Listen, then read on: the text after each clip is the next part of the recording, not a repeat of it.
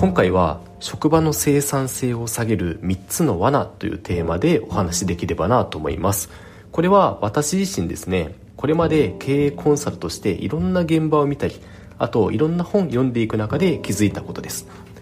では早速本題に入っていきたいんですけど、このみっつの罠ということで、いっこめがブラックボックス化、ふたつめが何でも仕組み化病、そしてみっつめがバトンミス、このみっつですね。まずいっこめの罠がブラックボックス化ですね。これは新しい企画とかサービス、仕事っていうのを作ったものの、それを作りっぱなしにしているというケース、あるいは企画した張本人がいつまでも一人でその業務を回し続けているケースですね。いわば仕事の知識がもう個人にべったりとへばりついている状態です。例えば A さんが新しいセミナーを立案したとしましょう。でもこのセミナーを運営できるのは A さんだけで、他の人がやろうとしてもセミナーのコンテンツとか、あと運営の方法が分からずに再現ができないと。こんな状況でセミナーの回数を増やそうとすると、もう A さんの稼働だけがどんどんどんどん増えてしまいます。ではどうしてこのブラックボックス化が起きてしまうのか、この構造を解き明かすためにみっつの論点を順番に解いていく必要があります。ひとつめが、そもそも標準化をするとか、あと仕組み化をする時間とか労力があるのかという論点。次にふたつめが、じゃあ時間はあるとして仕組み化できるだけの知見とかスキルを持っているのかという論点。そしてみっつめは、知見とかスキルを持っていたとして自己保存の本能に勝てるのかという論点ですね。で、実はですね、標準化する時間がないんだよねとか、標準化とか仕組み化の知見持ってないんだよねって口にする人が多かったりするんですけど、実はですね、本当の原因が自己保存の本能に勝てないということだったりするんですね。で、どういうことかというと、例えば実は俗人化した状態、このブラックボックス化した状態をなくしたくないんだと。で、この自分だけがこの仕事を回せる状態が心地いいと思ってるとか、あるいは仕組み化をしてしまうと自分の居場所がなくなっちゃうんじゃないかとか、こういった感情ですね。つまりこういった自己保存の本能に勝てるかどうかというのが実はポイントになってきます。ではどうすればこの本能に打ち勝てるのかということで、実はですね、この答えが書いてある本があって、それが森岡毅さんのマーケティングとは組織革命であるという本なんですね。で、この本もどこかのタイミングでまたご紹介できればなと思いますが、かなりおすすめの本ですので、ぜひ読んでみてもらえると嬉しいなと思います。少し話がそれましたけれども、職場の生産性を下げる罠、このいっこめがブラックボックス化でした。ではふたつめの話に移っていきたいんですけど、ふたつめの罠が何でも仕組み化病というものです。で、これ実はふたつパターンがあります。まずひとつめがゼロイチで作っていくフェーズでいきなり仕組み化をしようとしてしまう、こんなパターンですね。例えば自分の会社で新しく Twitter のアカウントを使って商品の魅力を発信する、こういう取り組みをスタートさせたとします。で、やっぱりですね、やったことがないことを新しくスタートするときって、まあ、当然ですね、やってみないと分かんないことってたくさんあるんですね。それにもかかわらず Twitter の運用を始める前から、例えばですね、投稿の頻度はどれぐらいにするか、投稿する時間帯はどうするのかとか、ツイートの文字数は最低何文字以上じゃないといけないのか、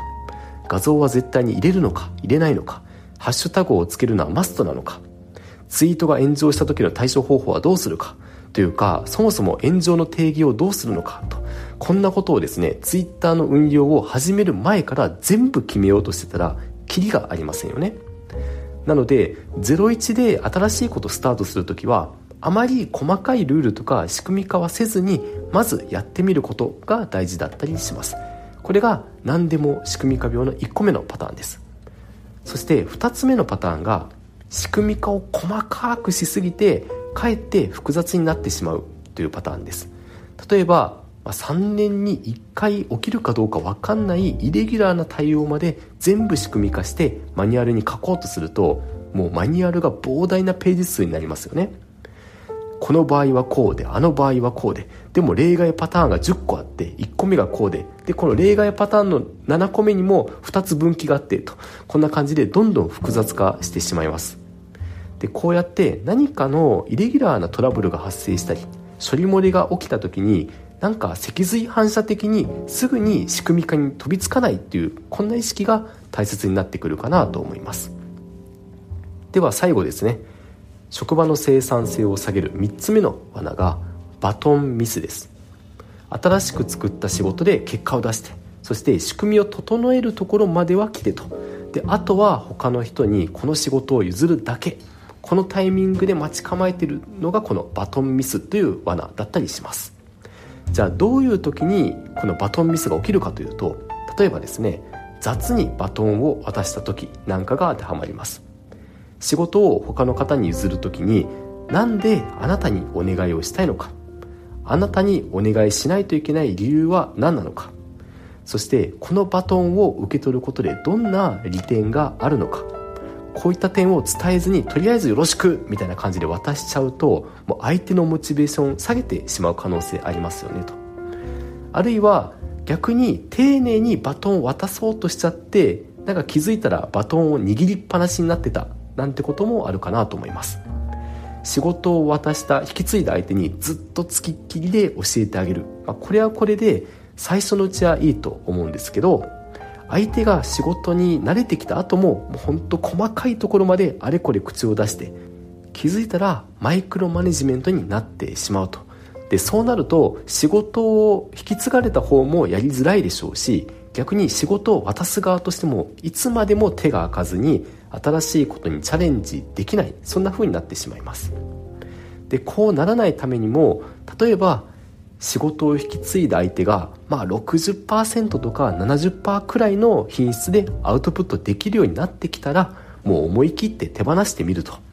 で残りの さんじゅうよんじゅっパーセント の部分は、まあ、気にはなるんですけど、でもそこは引き継いだ相手が何かしら工夫をして、まあ、自分とは違う形で埋めてくれるかもしれません。こういった割り切りっていうのはあっても良いかもしれません。以上ですね、職場の生産性を下げるみっつの罠ということで、ブラックボックス化、何でも仕組み化病、そしてバトンミス、このみっつを紹介してきました。私もまだまだな部分が本当にたくさんありますので、私自身もしっかり意識していきたいなと、まあ、そんな次回の意も込めて今回ご紹介をさせていただきました。少し長くなっちゃったんですけど、今日はここまでにします。